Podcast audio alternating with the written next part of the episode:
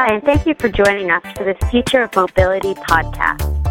Today's session will explore the hot topic of 5G. The industry is abuzz with ideas for how 5G will change the mobility landscape, while many others are trying to figure out what it is and what it means for business. Today, we'll talk about the next generation transformation and how organi- organizations can prepare for ultra fast network speeds and an increase in capacity. I'm your host, Stephanie McCann, and joining me today is Stuart Taylor, Managing Director in Cisco Service Provider Transformation Group. Stuart, hello. thanks for joining. Yeah, hello. Pleasure to be here. Great. And I'm also pleased to have with us Peter Jarich, who is the Vice President with Consumer and Infrastructure Services at Current Analysis. Peter, thanks for joining us also. No, thanks to you guys. I'm uh, I'm glad to have the opportunity to have this conversation. Great. So let's get started. Stuart, Peter, what is this hype about 5G? What are we going to be able to do that we can't do today, and, and how soon are we going to see it? So let me, uh, I'll kick off the, the conversation. I think, think part of the hype around 5G is simply that we don't know what it is. You know, it's, it's I don't want to say it's a mystery. It's, it's, it's not going to be on, on a TV show about, you know, great mysteries that we're looking to solve in the, in the near term. But I think it is this topic that is getting people excited because it, it could mean so much, and we don't know what it is, right? We, we hear people talking about positioning it as a 2020 time frame for deployment, but we know we're going to start seeing trials and demos earlier than that. I mean, uh, I would uh, I would bet a lot of money that given what what the Koreans like to do, that we'll probably see 5G demos and trials in the the next Olympics, you know, 2018 Winter Olympics. Um, you know, but what is it going to do? I think I think that's the question that we're trying to solve right now, right? What should it do? And then based on what should it do, what does it need to look like technically? And I think that's why it makes it fun right now, right? Because it, it's not this conversation of when we got into 4G you know, and the 4G discussions were a lot around, oh, there's a new air interface, and there's a new core network architecture, and how quickly are we going to move on the various technical implementations? I think there's a buzz around 5G right now because it really is that, that broader discussion of what should it mean and who needs to have a say in, in what it should mean and how do we engage those folks.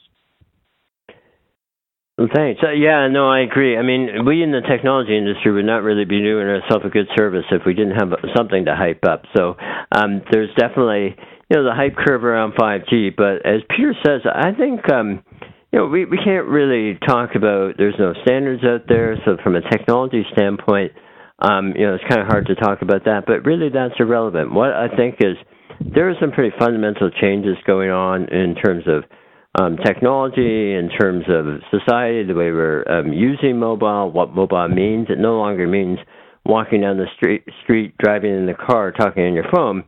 It means everything from sitting in Starbucks watching a video to doing a video conference on, you know, sitting in an airport.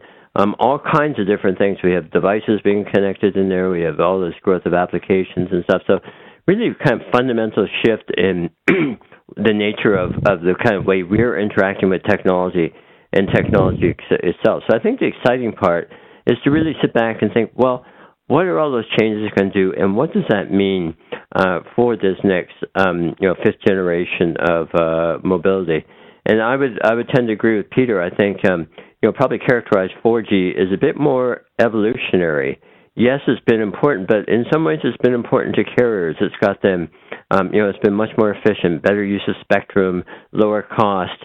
Um, yes, it's provided speed, but it hasn't revolutionized um, uh, mobility or the way we interact, as I would say, the jump from, say, 2G to 3G, if anybody can think back that far. Uh, um, because when we got 3G, that's when we started getting smartphones and iPhones and and we started to be able to do emails, and we started to be able to do all these things that were completely unimaginable before. So I think, in my mind, 5G is probably going to be more revolutionary like that, but I think it's going to be very different in terms of you know how we define mobility. So let's have a little fun here. If you guys could predict the future, what do you see is really being enabled by 5G? What does its future look like?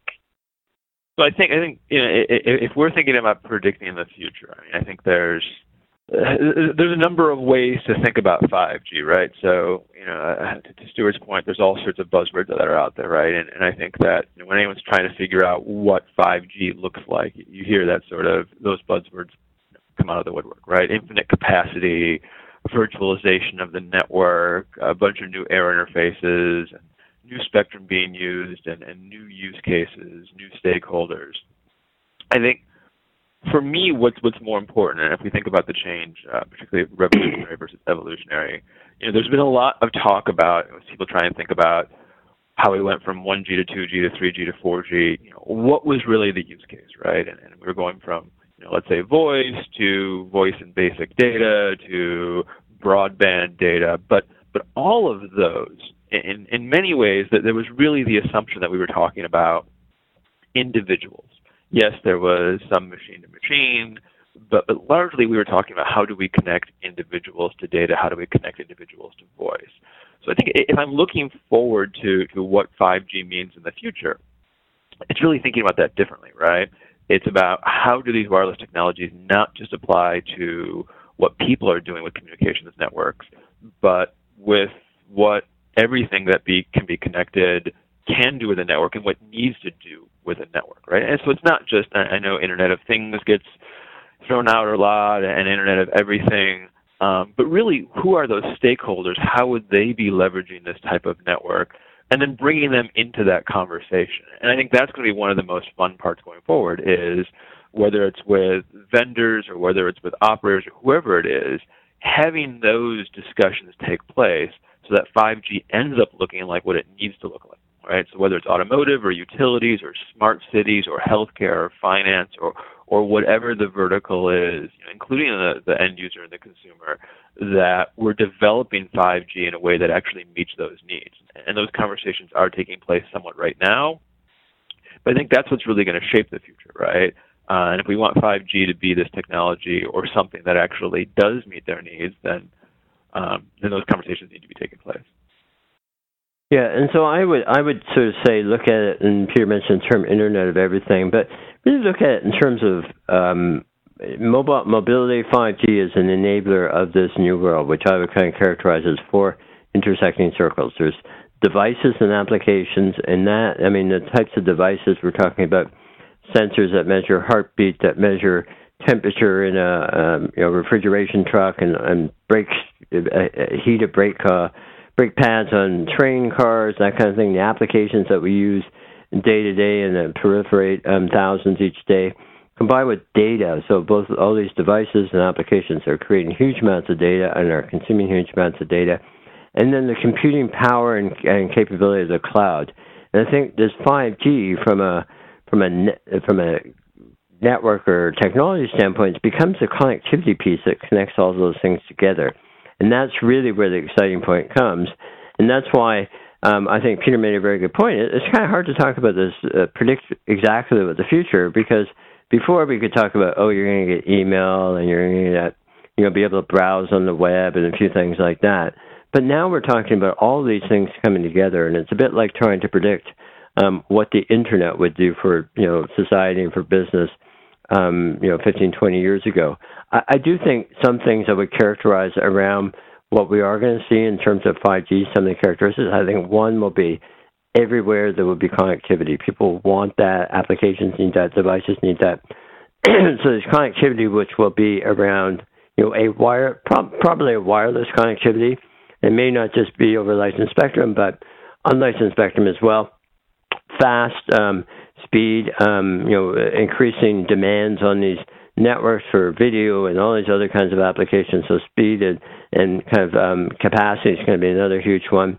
Um, and I think it's going to be used in a relevant network you need it. So again, back to my my point about licensed, unlicensed. This could be Wi-Fi, it could be Bluetooth, it could be Zigbee, um, a number of different um, kind of networks, and they all have their advantages um, in different sort of circumstances. And the last thing, which I think is really critical, is this is not just about people. You know, prim- primarily to date, um, up to probably 4G, it's really been about connecting people through some kind of device. Now we're talking about machines connecting to machines, machines connecting to databases, connecting to the cloud, um, you know, independent of people. So I think those will be some of the really interesting characteristics that will define the type of connectivity that we will have and that we will need, and, and, and that's what we would hope 5G would to deliver. So, so we talked about the future. Now, what let's talk about today. What can organizations do today to prepare for 5G? Well, I, I was struck by you know what Stuart said when he was he was mentioning that you know it's difficult to figure out what 5G is going to be able to do uh, and, and what 5G is going to be able to do for for any particular constituency in the same way that you know we might not have known what to do with the internet, right? And I think we know how that worked out with the internet, right? You know, it, it came and then people said, oh, I can do interesting things, and they they developed on top of that, and, and that drove innovation that we could have never expected. And and so to some extent, I think we're, we're used to that, right? We're used to this idea that a technology platform, something arrives and no one knows what to do with it first, but but we figure it out. Um, that doesn't really answer the question though of, of, what can we do about 5G today. And and so what I think what I think we need to be doing, particularly around 5G, or, or how folks in the C-suite need to be thinking about it, it's it's again going and engaging with the stakeholders so that they can figure out one what they may be able to do with it going forward. And and you know, and I think I think they, you know, uh, most of those folks are going to have a wish list of things that they would like to see or things that they would like to be able to do, or or they've got smart people working for them who can who can help them on that front. But having those engagements so that they can help shape what 5G is going to look like. And, and let's be clear, a lot of the hype that we see around 5G, a lot of those conversations around from a technical perspective what 5G could look like, that's a lot of jockeying and positioning from vendors in terms of IPR. And what I mean there is, you know, if we don't know what 5G is going to look like, every vendor is going to want to make sure that they can say, well, I think it should look like this or include these technologies because well, I own a whole bunch of patents and and if I'm right, and if it turns out to meet with what I, you know, with what I own in terms of patents, that then maybe I'll benefit. But more broadly, I think if there is this chance for engagement in terms of what 5G should look like, what capabilities it should offer, well, then we don't really have to wait until it arrives to have those folks, whether they're driving Internet of Things models or whether they're driving connectivity for people in public safety, which is a very different use case than people in your average enterprise or your average consumer user, or whether it's a smart city application, whatever the use case is, you know, they don't have to wait until 5G arrives to figure out what they could do with it. If they have those engagements, that will then get them planning for what those future business models look like. And two, it'll drive that idea of what 5G standards should look like, what 5G technology should look like, and not get to a point where 5G ends up being fully baked or close to baked, and then we figure out, oh, geez, it'd be nice if it could do X, Y, and Z. Wish we had talked about that earlier. Now is the time to have that done before we get too far down the road. Yeah, I think those are some great points. I I guess if I were sitting and advising, um, you know, various uh, CXOs across um, number of different businesses, and I think also there's government constituents here which are really um, uh, you know can benefit from this, and obviously the end consumer. You know, go back to some of the things that I think um, most of us in the industry would agree with, and I was talking about that. You know, you will have connectivity everywhere. It will be fast, and it will be relevant to what you need, so you will get the bandwidth when you need it, where you need it. Um, so it's the equivalent of um, a sort of electricity, I guess now think of you know if you're a retailer what does that mean? How do you start um, running your business differently? How do you start using that to engage use mobility to engage with the customers that come into your store like an e-commerce experience? So how do you kind of make an amazon.com experience in your store? And mobility holds a, a lot of promise for that.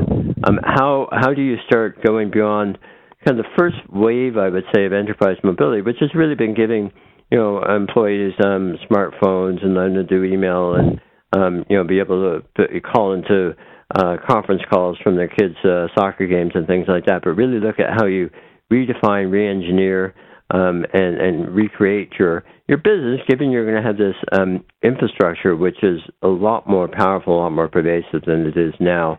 And I think we see the th- same thing starting to happen now with government. So um, another big area is the smart cities. So how do you start using um, you know sensors combined with these um, uh, prolific and, and pervasive uh, mobile networks, which 5G will enable, to start being able to do traffic better, to put better security in there, to do much more um, uh, much more sophisticated uh, parking, and much more sophisticated lighting.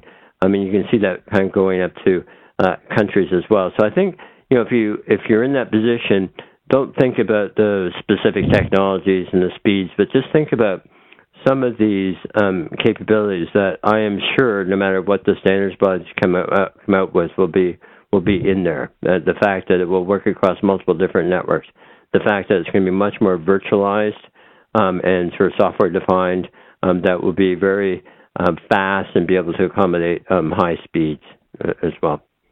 Yeah, I wouldn't. I wouldn't be so sure. I, I think. I think to some extent, I, I, I just caution a little bit of, of assuming the standards will support this is um, it, it's a hope. I, I wouldn't make that assumption. Uh, just because there are so many different specific needs out there, right? And these are going to be niche needs, right? Niche needs that maybe the operators who are help forming the standards or vendors who are doing it haven't thought about, but needs that get that need to get mentioned. But what it sounds like you're you're recommending, Stuart, is really recommending those constituencies to think about what would I do if there really were no bandwidth or connectivity constraints? Right? Yes, if I had ultimate connectivity or, or infinite connectivity, and, and you know, I've seen this mentioned a few times, right? This idea that 5G should give the perception of infinite connectivity, and and and to some extent, that's going to make people sort of I don't want to say tune out, right? But this idea of infinite connectivity, whenever you talk about anything infinite, sort of seems like it's a little bit uh, smoke and mirrors, and and I think that that that's probably fair here because we're not really talking about really infinite uh, bandwidth. We're really talking about the perception of infinite bandwidth, right? Delivering exactly what an application needs, right? If it's a machine-to-machine application that doesn't need much bandwidth, making sure we deliver it. If it's a YouTube video that needs a lot, great. But but it really sounds like you're asking sort of just think about what you would do with that. Um, I guess one question I, I would have for you, and, and, you might have this have some thoughts on this from what, what Cisco's done is do you think that they all do you know I made the assumption which is probably a little bit of a, a dangerous assumption earlier on saying that you know all the folks in these different parties with all the different use cases probably have good ideas of what they would like to do if they had this uh, infinite bandwidth. Do you think that's the case? Do you think they all know what they would do?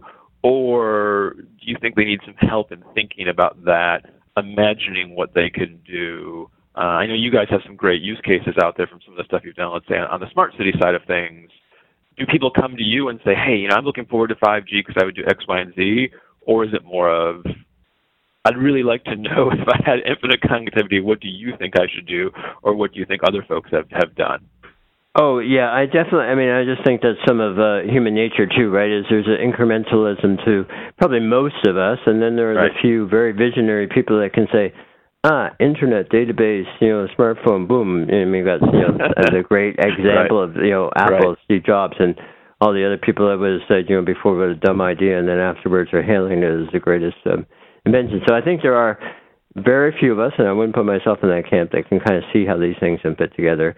Um, and then more of it is kind of trial and error, incrementalism, and, and whatnot. But I will say right now, um, you know, even just in the kind of Wi-Fi and, and mobility in general, um, we work with um, customers a lot, um, helping them sort of see different um, opportunities. And it may they may sort of see it. They may need validation of that. They may want to know somebody else is doing that and how they're doing it.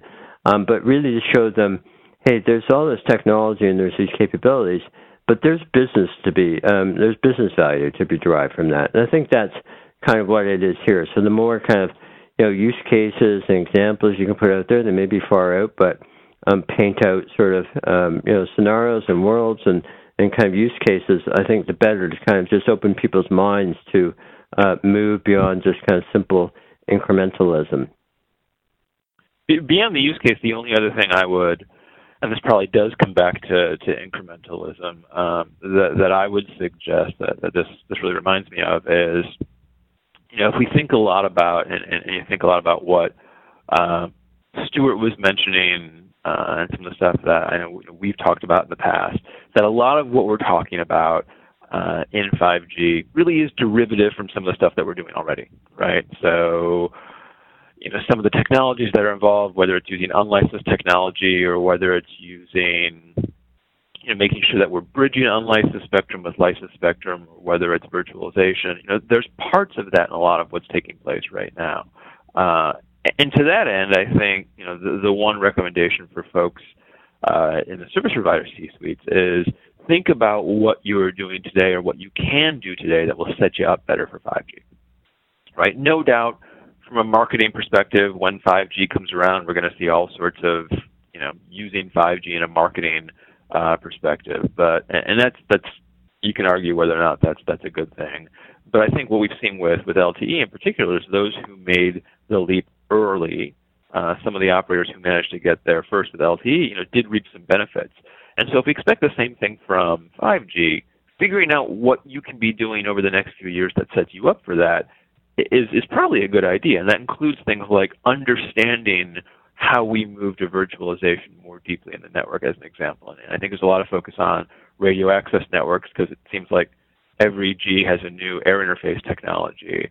Um, but the core of the network and, and, how we're delivering applications and functions from, from a virtualized perspective is is also going to be you know, doubtless a big part of what goes on with 5G, and it's something that we can start thinking about or implementing now. Uh, and, and, and that's probably something that most service providers really should be uh, should be thinking about.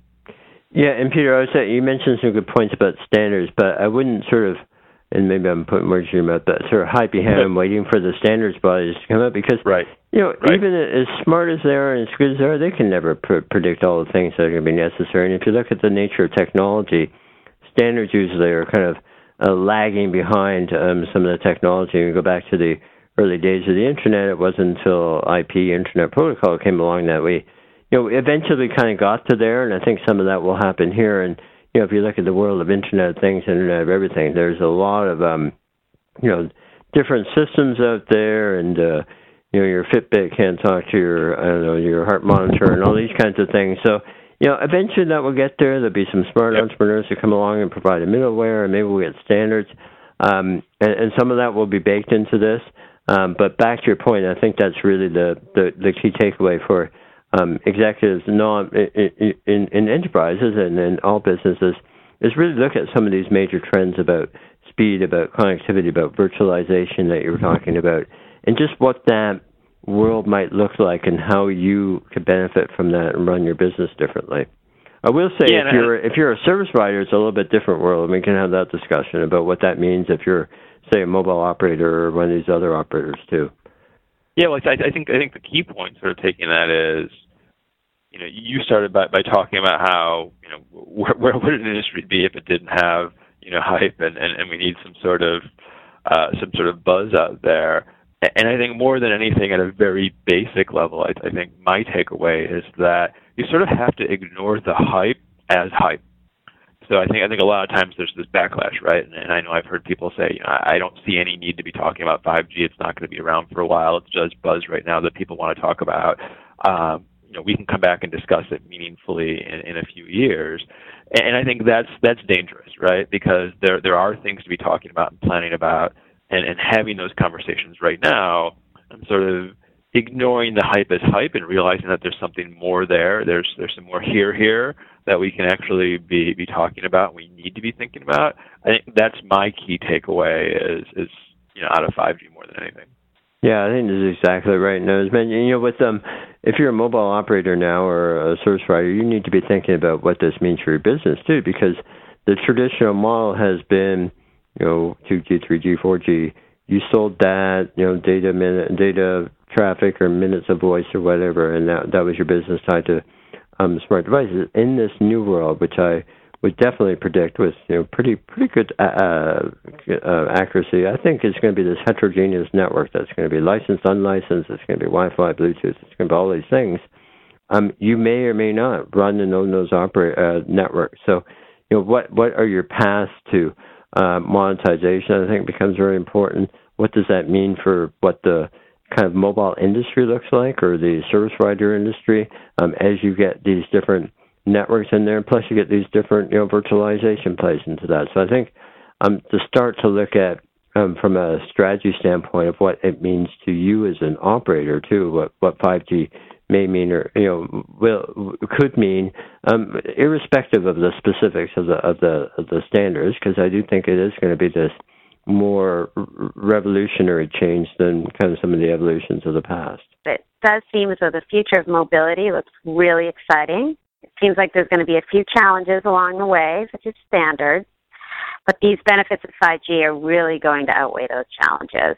So I want to thank you both for sharing your insights today. So thank you both. And, and for more on the future of mobility, join the conversation with hashtag future of mobility.